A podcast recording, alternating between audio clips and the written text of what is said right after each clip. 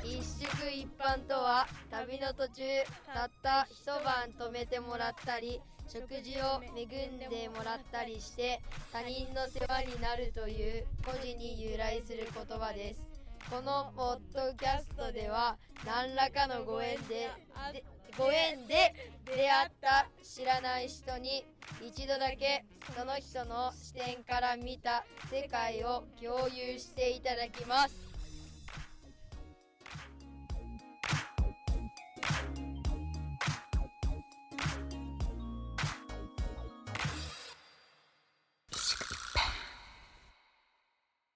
このポッドキャストはボスとジャスミンとココアとカルピスでお送りしますイイエーイ ついに第三回三目回目よ迎えましたい毎記回こ念んすなべこきと3が回ね目ですよどうですかどういやーもこうもないこのねあの最初の一宿一今般おの聞きいただいねた説明は野球少年の野球少年あのー語りを聞いていただきましたけどもなんか他にもねこれあのハントした人たちは野球少年だけじゃないですからね今後も野ね球お少楽年しにみにねお楽しみにしてどんな人の声が出るのかもしそれ言いたいっていう方もあもうぜひぜひあの送ってくれても大丈夫ですあのメールアドレス宛てに確かにそうあの音特声別ファイル特を送ってくださればも使いまう す使います速攻で使いますよろしく速攻で使いますよろしくお願いしますお願いしますということというで今回お話を恵んでいただくのはもうここにさっきからずっと聞いて こいつら何を喋ってるんだというい顔やもうをしてらっしゃるんですけど喋っていいのかね。 いいですわかよお願いしますらな喋い。はってくださいい。じゃあここから喋ります。あおちゃんですあおちゃんよあおちゃんでよーすろしくお願いしお願いお願いししまますすあおちゃんっていうのはは本名ですか仮名ですかっていうのはなんかこう恒例になってる感じがあるのでい。一応まあ仮名ですね。仮名ですよねはい。一応仮仮名名です一ね。応ねあおちゃんはい。まあ一応って言ったのはそのうんあおちゃんっていうね、うんその名前が名前まあそのままねあの色の青なんですけど色の青なんですねブルーですねこれをまああの別の読み方をすると本名になるっていうところおーなるほどねなるほどねかっこいいなまあいくつかいくつかねあるこうからねあるおんで店ねねんそうだねそうそうまねあそんなところです。そんなあおちゃんあおちゃんよろしくお願いしますよろしくお願いしますあおちゃんは何をしてるかと、今あの演劇の勉強を今大学でえーあー大学で演劇専攻みたいな演劇専攻演技をしてますうね、ーんえ、はいそのなんか大学で演劇を演技をはい勉強するっていうのは具体的になんかその演技論とかやったりするんですか、まああの論でやることもあるしあと具体的にうちの大学なんかはもう発声の練習とか、一宿一般今日そのあおちゃんがリクエストしてくれたのがですね、なんと芋けんぴなんですよ ねその心はちなみに見てそみるの心をちょっと待ってちょっと聞きましょう後でとりあえずうわなんかすごいなんか高そう今ねじっなくりパッケージを見てます ねチェックじゃあ芋ケンピマスターみたい芋けんぴってなんか僕もっと安いのをイメージしててはあのセブンプレミアムとかねあのプレミアムじゃないやつもあるい じゃセないですブかン100な円で買え るやセつレクトみたいなそうコそうスパバリューみたいなねそうそうそうそうだと結構ここれはなんか浅草のちょっと高めのいやまあ芋芋けんぴって伺ってたんでやっぱ芋けんぴって普通にコンビニで買ってボリボリ食べるみたいな感じじゃないですかそうっでてすねいうスタンスであおちゃんが来るんだろうなと思ったんでやっぱ裏を書きたいっていうああなるほど思ねいがあってあーありがたいですねデパ地下のこれデパ地下ですとあ楽るしみデパ地下でへーあの買っへえたなんていうのかな州和なのかなふ船、まあ船船に船にあの令令和和の和あ令和の和令和のあ令和タイムリーですねはい開けましょうか開けまし誰 ょう開けましょう開けましょう美味しいじゃあ美味しそういただきますそんないい芋けんぴ初めて俺もいいただきいただただますきますこれなんか芋けんぴって高知県の特産らしいんですよえー、もう一回浅草って書いてありますけどもね。ともとねなんかけんぴっていうお菓子が高知県にあるらしくてへそれーを小麦粉から作られているなるほどね。のの芋版で芋けんぴらしうい、ーん。なんで芋けんぴをチョイスしたんですかあそこですよねやっぱり聞きたいですよ聞ね。きたいですよねあの僕がそのまあ今そんなに舞台も出てないんですけど12年の頃にやっぱりその授業で舞台を稽古があった時に、結構その役によっては待つんですよね出番がない時出番がはない時は練習にも参加できないから、そうでもずっとまあみんなこう本読んでるしうんへえでもう稽古もそれこそ学校終わってからずっと9時とかまでやってて、うんまあお腹が空くと、うんでもご飯食べるわけにもいかないしいつ呼ばれるかわからなくて、なんか小腹が空いた時に食べたいなって思ってはいはいはいコンビニに行ったんですよまあでもいろいろありますもんねそうコそうそうンビニってだって菓子パン食べてもいいし、うんそうそうでうちのその学校がそのデイリー山崎が入ってるんですけど、はいはいはい、デイリー山崎のそのセブンレプレミアムってさっき言ってなかっうんセブンがちょっと高いイメージたが高いからねなるほどねデイリー山崎のその100円セレクションっていうのがある、はいはいはへえで100円ワンコインで買えるお菓子のなんかラインナップがあって、はいはいまあいろいろあるんですよビスケットとか、まあ王道だとねそのなんかなんだろうねなんだろうねあいやのかりんとう王道とをか言おわうとかんしないたけんだど今そう とかねいやあるビんですスよケットが王道なんですよああなるほどねなるほどね失礼しましたなんかそういうのがあるんですけど、まあ、その中で、まあ、一応体重とかも気にするしカロリーも気にする俳優ですから、ね俳優ですへからなんでそうまあねなんか食べても太らないけどでもやっぱ食べても答えらしいです食おやおやなんだろうねそのやっぱお腹は膨れるものがいいうんあここでは食べていいですよそういや違うあのカロリーが書いてあるのかなと思っていやみんな今疑問 ですでたどり着いたのが一応この芋けんぴいうん油菓子って書いてあるよやもうこれはもう独断と偏見なんであの単になんか食物繊維だから体に良さそうだなこれなんイメージで、イメージでこれ甘甘露って感動まあ甘いやつ、う甘ん露油菓子って実際お腹膨れるんですかまあ結構ねうん一袋でも噛むしね硬いからあそうそうそう確かにねそっかなんか噛むとね脳がこう勘違いしてお腹いっぱいになるみたいな話ありますよね、うんなる書いてあるじゃであそんな思い出のお菓子そうでそれをあのー毎日買ってたんですよ毎日うん毎日である時まあいつものように100円セレクションに行ったわけですよ、はいはいデイリーのはいでデイリーってなんか1番から6番までその人気ランキングがあるんですよほどねへえねそのそのその店舗だよねそうそうそうそうの店舗で買われてるものの、で1番が不動のビスケットうん王道です王道そうなんだそうなんだで2番がなんかなんだろうなそのイカの揚げたやつみたいなのあるじゃないえですかイカー、っとなんだそれスルメ的なじゃいあやあげたみたいなあげたそうそうそ想像でうきる想像できるで3番が歌舞伎揚げだったのはすごい覚えてるうんうんその下は覚えてないんですけど、うんでなんか卵ボールがあってみたいなはいはい結構王道のお菓子があって、うんでそこに芋けんぴがあったんですよ6位につまりそのあなんなんて自言う分んだろうがそ自う分の功績で芋けんぴなんて他に食べる人いないわけですよそう俺が俺芋けんぴを6位にしたんじゃないかと思ってこれはちょっともうちょっと頑張りたいなと思って、これからそれから毎日こう芋けんぴを買う時に友達と一緒にあお前も「買おえよ前も買えよ」うんなんなら俺がおごるわって言って買った時もありますしあの後輩と一緒にいたはいはいはいー日本憲兵おごるそわしたらそしたらですよ2年から3年に上がりはどんどん上がっていくわけですよランキングマがジーすごいー5すごい位4位おめっちゃお嬉しいじゃんでもねこの4位と3位の差がやっぱ歌舞伎揚げの強いんだ強い影響も強いよねいや本当に一回前の女の子が歌舞伎揚げを買った時にクソって思ってっていうぐらいいまあメダリストとそうじゃない選手の差があると4位と3位の差がすごくて、うんへーなかなかじゃあそこはサインにはなれそうなんですよでねうちの校舎がその2つ校舎があってで今まではその12年と34年で分かれてたんですうよ、んで僕がかあの芋けんぴを買ってたのが12年の校舎うで,、んでさ3年生になっても、まあ、行くことがあったんでまあ買ってたんですけどいよいよもうその学校が統一されてうん全部その芋けんぴがないところになるあ ほデイどリーがないところに移転するってなった時に、もう最後のチャンスだから ここで1位狙って終わろうって思っなるほど優秀の美を飾ろうと飾てもうその週はもう友達連れてめっちゃ買ってはいー自分で買えよ昼昼の前とかも全部芋けんぴ食ってでご飯後にも芋けんぴ食ってストイックあいつやばいぞみたい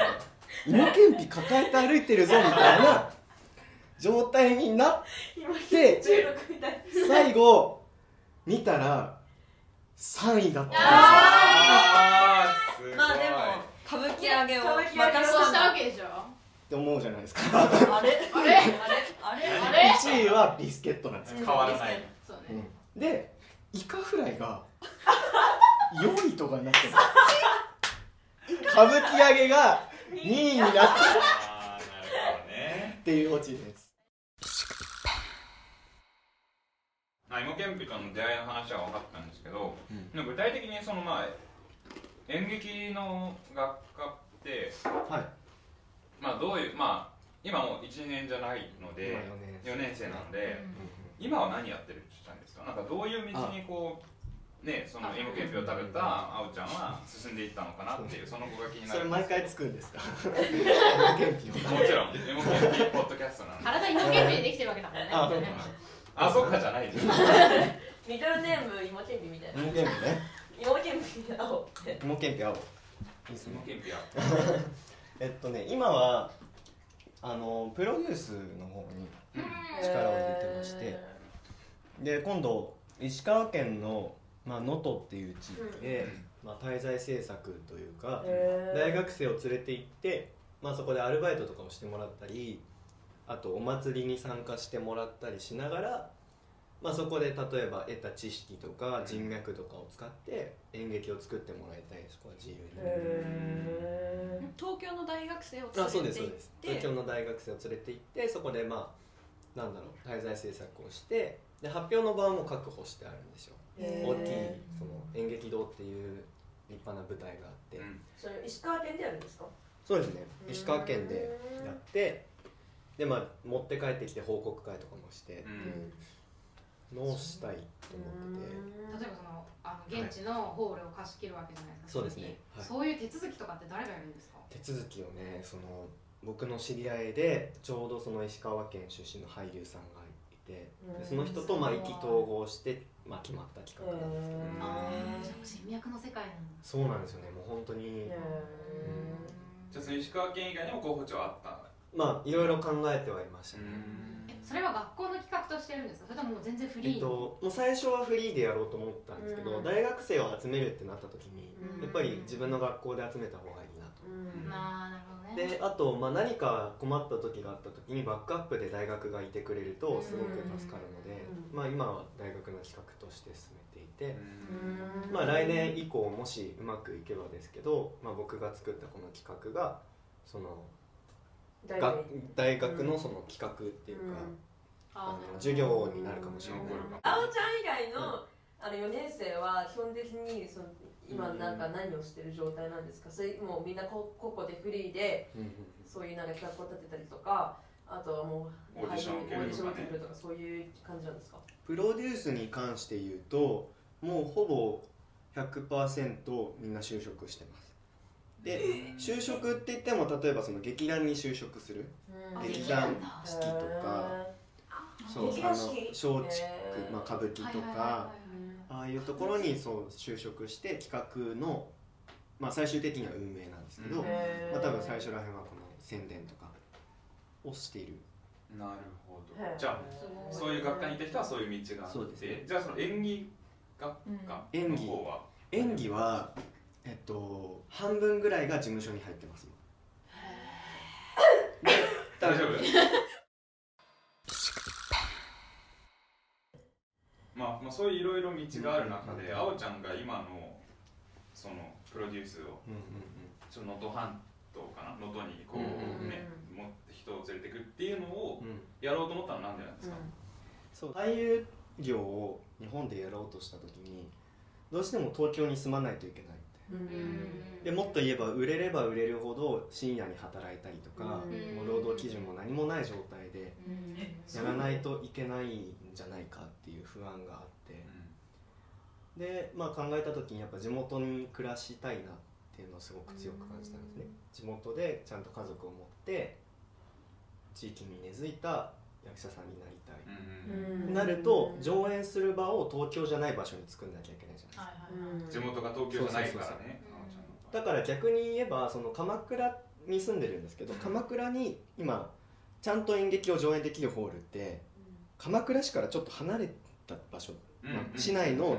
中心からちょっと離れた場所にしかなくて、全然そこが整ってないんですけど、ちょっと電車に乗んなきゃいけないよなとこですよねそうそうそうそううんそれをうまくこう改造して例えば今考えてるのはあのアーティストが滞在してもらって、うんそういう大きな施設で、まあ、子どもたちを呼んで教育活動してもらうとか、なんかこう地元に根付いた形で俳優さんたちが食っていける場とかうんクリエイターがま作品を作ったりとかする場があればもっとこう鎌倉って結構観光客目線の制作とかが多いんですけど、うんそうですねもっとこう地元の人たちうにん目が行くんじゃないか、うん不満不満なんですかそこはやっぱりやっぱ不満ですよえ だってあね僕江ノ電でその鎌倉駅まで行くんですけうんどあ江ノ電もあーそのシーズンになるうとん行列ができててうん二時間待ち地み元たいなの人の足えがーそうだよそれって観光客と地元の人って分かれてないんですかまあ一緒なんですよね一緒ですえーでねそう例えばあ例えば他にも多分お寺とかうも、んあの観光客と同じ値段を払って行かなきゃいけないのっていう、うん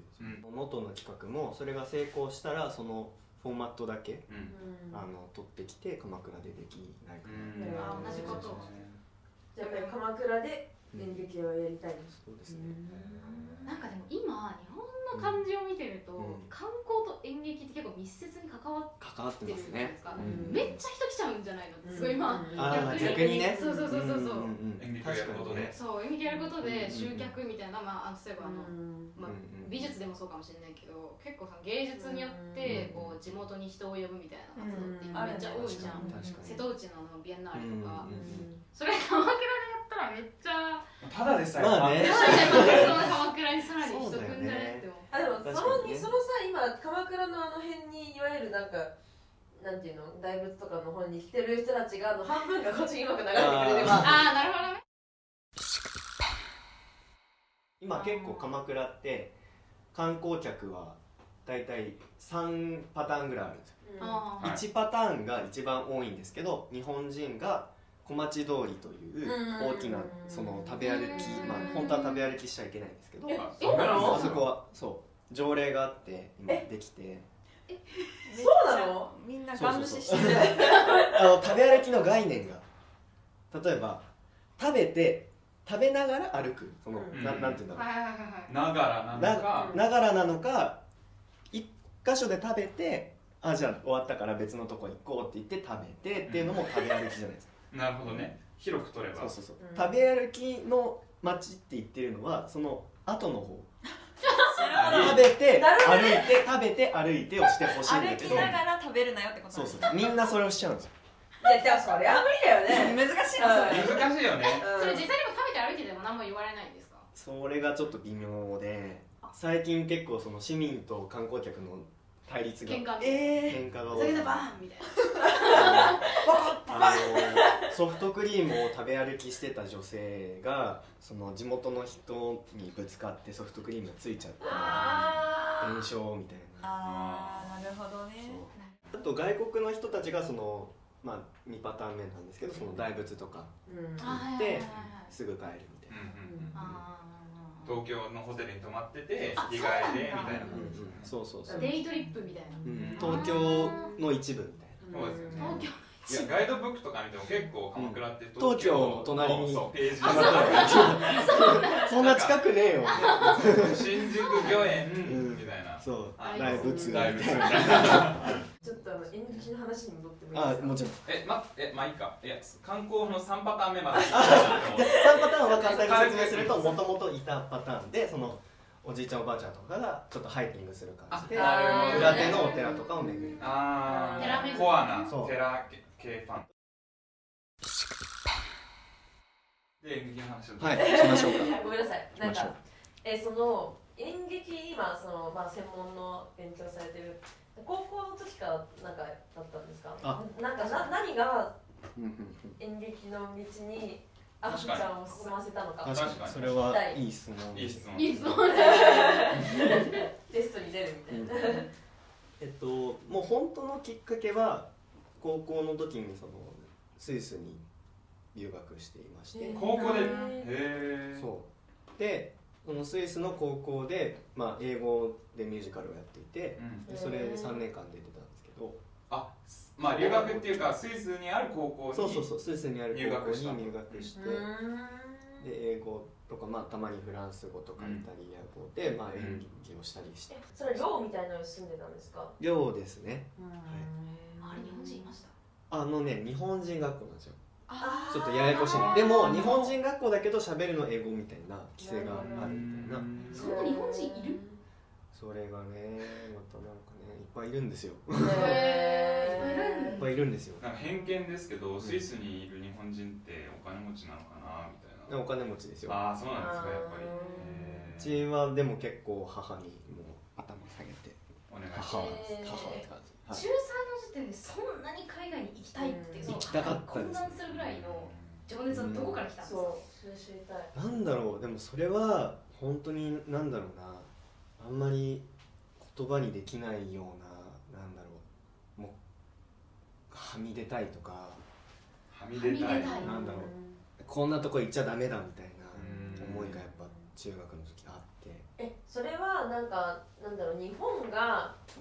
あんまり好きじゃない合わないとかあそうそうです、それはでもさそのなんか日本が合わないとかっていうのは、うん多分その海外に出てうんみないとなんかちょっとあんま気づけないようなとこそうろそ,、ですねれは初海外もうそのスイスに行く以前に、うんどっかに行ったりとかしたんですかえっとねアメリカにうちの母がやっぱ行っててってうん高校の時あにーそうなんだ言ってでその家族と交流することが結構あったんですようんなんでまあ外にまあ全く行ったことがないっていうのはなくて、ううんんだからそこからの憧れもあるだろうし、ううーんでまあその高校でそうそうミュージカルをやっていたとうんうんうんでそれがまあ原点だったんですかね原点でしょうねあ原点かなまあでもねなぜ中学の時からはもっともっとか小学校の頃からかはみ出すの結構好きだったんですよねはみ出すっていうのはまあ要は目立ったことをやるみたいそなうそうそうそうそうあー目立ちたがり目立ちたがりではあった目立ちたがりえ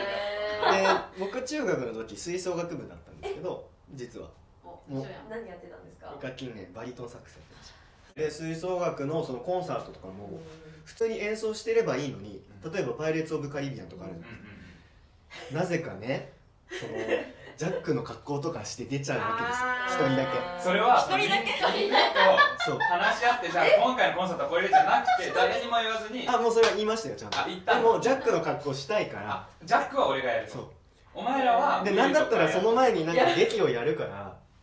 そこ開けといてみたいなるほどちょっと演奏時間短くしろと なあ逆逆逆あの5分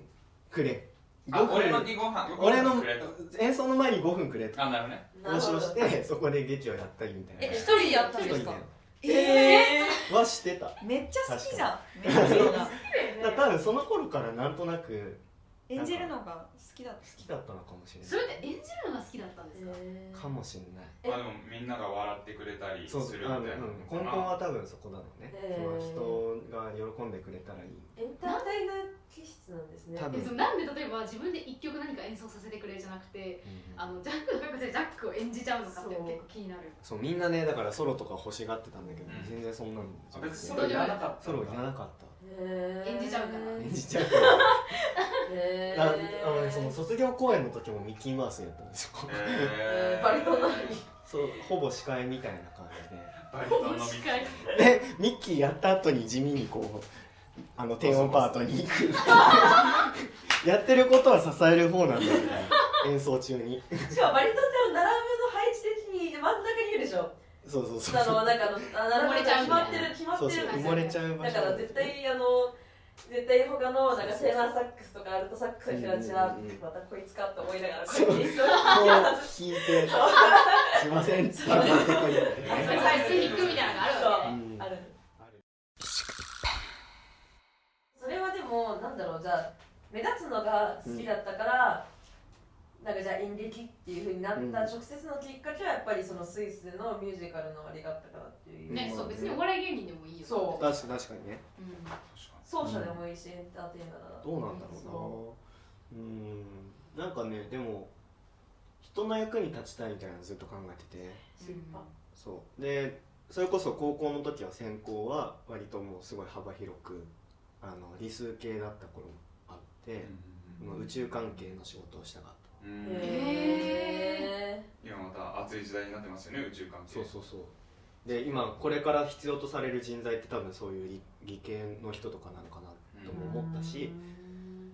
でやってみたら全然才能ねえなって気づいたんですよ合わなかった合わなかっ宇宙の男じゃなかったんだ全然もう なんかああもう数字嫌だよみたいなああそっかそっかそうでもっとなんか実感のあるもので、うんちゃんと自分が必要とされてるものってなんだろうってなった時に、うんそのミュージカルですごい必要とされたのを感じて、うーんもう実際大学って大学、まあ、いっぱい人がいて、はでその中で才能がある人とない人っていうのがどうしても出てきちゃうと思うんですよ、うんまあ出てきますよねどうするんですか例えば友達が明らかにこいつ才能ないなっていう人がいる時とかあ才能ないだからそういうどういう関係になるのかなって結局だから普通のそういえば大学生とはちょっと違う感じになるじゃないですか、うんもう自分の職業みたいなうんものになっていくような、うんでもうめっちゃ才能が問われるような環境で、友達だけどライバルっていうのがすごいあるなあとなんかそれうんどうす共闘されるんですかそういう人はもう学校来なくなるみたいなうんとねすごい難しいんですよねそこはうんと当初はそういう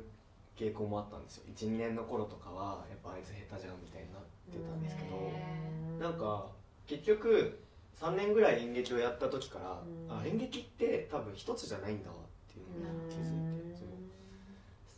ここで才能ないわって言われてる人がよそ行ったらめっちゃうまいって言われるようなこともすごいたくさんあって。なんかその違う価値観を知った時に別に上手くなろうとか思わなくていいやって僕は思っちゃったんですよね、数字で測れないしねそうそうそうそそうねうん、だからなんだろう才能うーん上手い下手じゃなくてここに合ってないんじゃないかなって思うことはすごくあるあそういう時はこれやってみればっていうとかここに合ってないのここっていうのはその大学とかですね大学まあるいはその中心はやっぱり西洋あそう型そうのそ演うそう劇そうなそうんですねセリフ回しが下手とかうんあるじゃないですか、でも別のとこ行ったら例えばその表現あのダンス系に行ったらもしかしたら花咲くかもしれないしみたいなああなるほそどうそうそうなる演劇でもすっごい怒鳴ったりとかうんいうところもあれば普通にこうやって会話してるみたいな劇もあるし、ほどうんまあ、コメディやってる人ってすごい技術がやっぱあるから、見てて面白いよね普通に泣けるお芝居より笑えるお芝居の方がやっぱ難しい、難しいへーそうなんだ人を笑わせるってだからすごいなへーだからもう最近ここだから半年ぐらいずっとお笑い見ててへえーえもうそういう目で、全然興味なかったんですよお笑い、うでもねすごいやっぱ技術が、うんへーお笑いの人ってすごいなちなみにテレビのドラマとかも結構見ますテレビのドラマもねうーんテレビのドラマはね見ないですねそこはやっぱ全然違うんですかうーんといやあのね海外のドラマとかやっぱ面白いですよ、うんあーで日本のドラマに関して言うとなんかものすごい展開が単調っていうかうんあー海外っていうのはどどこですか面白イいギリスとかすごい面白いイギリスうんワンパターンみたいな感じなんですかね、そうそうあそとうなんか日本のなんかドラマってなんであんななんかタンクールなんですかねなんかあのあの10回アメとかそうそうアメリカのドラマとかってなんかめっちゃ偉いな何年続いてるみたいなのあるじゃないですかななんであれ日本のドラマっていうのはあんなに短いんです かまあで、あおちゃんにあおちゃんなんで短い教えてあおちゃん教教ええてあおちゃんえーなんで全然知らない世界だからさあーまあ、あおちゃんも別にあのドラマをなんでないプロデュースしてるわけではない制作とかじゃないからねうんでもやっぱその飽きが早いっていうのは一個あると思っていて見てる視人聴も者の、うんえーだから分かりやすいその展開じゃないとやっぱついていけないうんじゃあこっちが見る側の人間のうなんかこう体で制というかそう一番大きいと思うのがそのヨーロッパとか、まあ、アメリカもそうだけど文化を文化としてちゃんと受け入れようというかそういう脳みそを持ってるんですよ、うん教育がちゃんとしてるから、でも日本の人って多分その生活がすごい忙しすぎるから、あテレビドラマ見る時ぐらいちゃんと頭を休ませたい、 なるほどあーわかあーちょっと納得するねうん、るリテラシーみだたいかならそういう時まで頭使いたくないうんのが多分あるからちゃんと分かりやすくてなるほどね、次回どうなるかが分かってみたいなものをか作ろうと思った時にやっぱ長期じゃなくて短期のドラマの方が確かになるほどねあんまりこうこんがらがってるあれがあるとそうもう見る気なくしでちゃだうから大ヒットしたドラマとかも考えてみるとそのあのなんだっけ前返しだえーっ半と沢直樹半沢直樹とかも絶対最後を土下座させるってわかるじゃんうんなあ確ーかにあーすごいそうなるほに向けてのドラマだかるらほどまあちょっとストレスはかかるけど最終的にスカッとするドラマだなって思ってみるどわか見っるてあー見るなるほどで洋ドラで面白いのはそれすらわかんないってううんん最後どうなるかわかんないみ主人公死んだみたいなそうなんか しそう主人公死んだもあるしそのいい感じになってた女の子が急に殺死んだとかああ交通事故でね日本だったら死なないだろうなみたいな女の子そう絶対たいなガスキーとか死なないでしょみたいなねそうそうそうへーなんかそういうのが面白くうんて、うんちゃんとなんかね作品として見られるあ一個なんかあおちゃんは最近なんかあの大きな変化があっあたっていうふうにありましたね聞いんですねあ、うん何その変化っていうのが何なのかとかちょっと聞いてみたいんですけどはい何があったんですかあの腕を手術しましてえそういう変化腕あのね今あるんだけど今ね右腕をまくってます縫ったんですよえなんでえなんでなんであの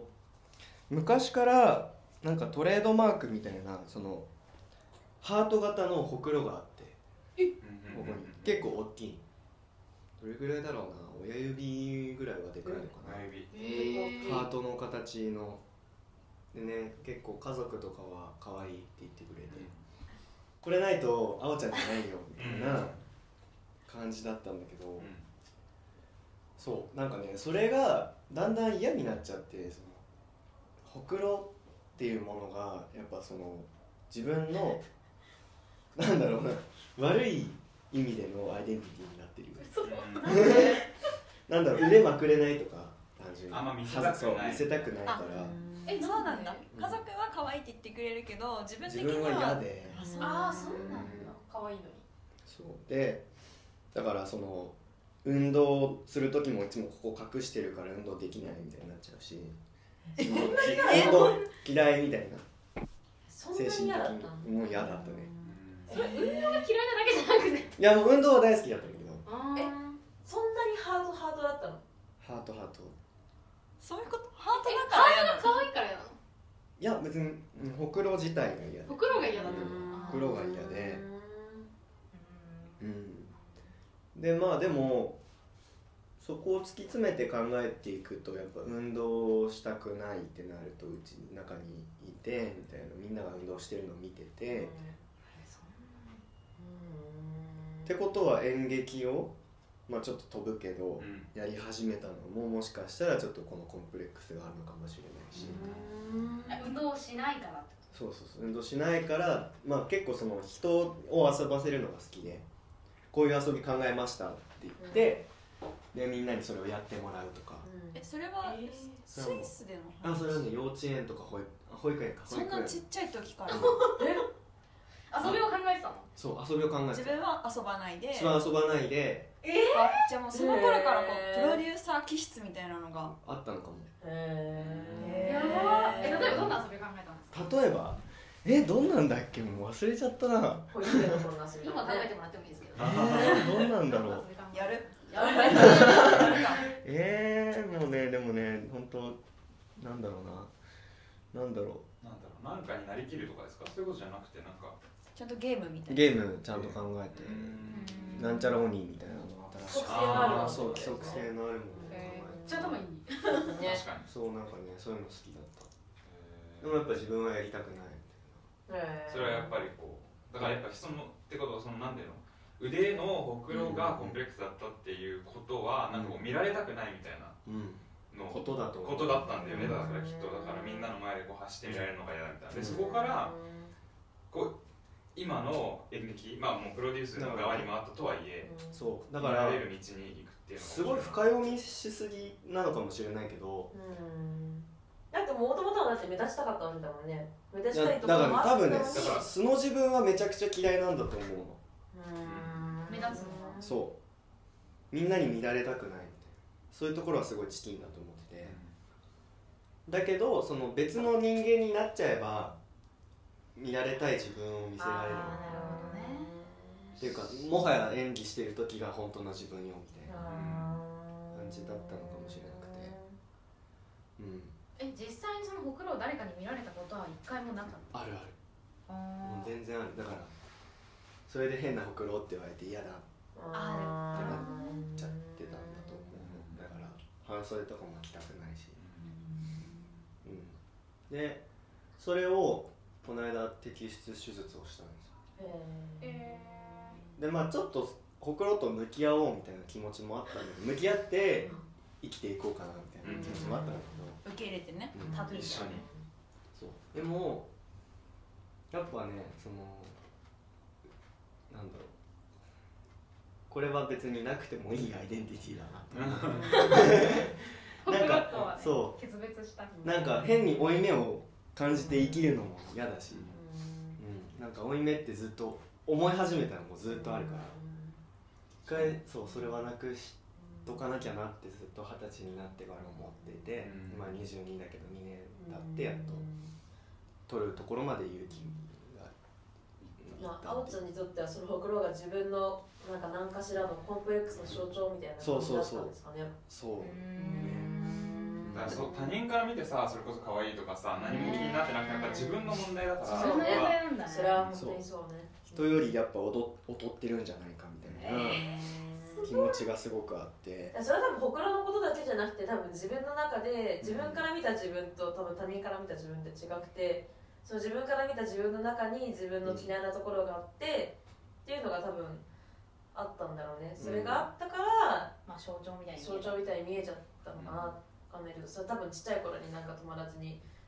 なんかこのほくろってからかわれたことがあってそれが自分の知らないところでトラなんかトラウマになってたりするのかなとは思うけど。うん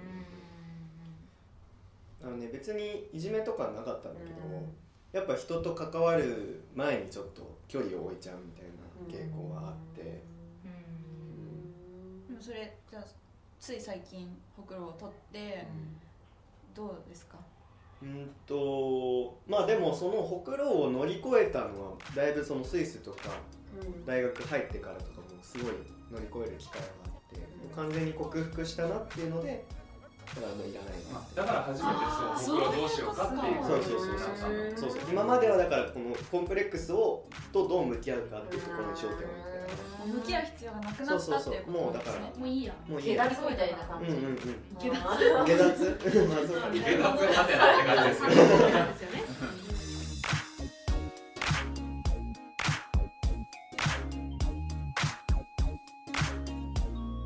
お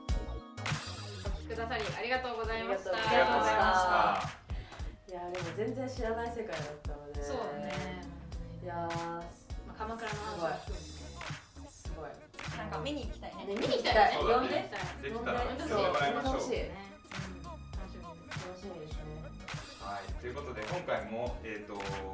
コメントや感想や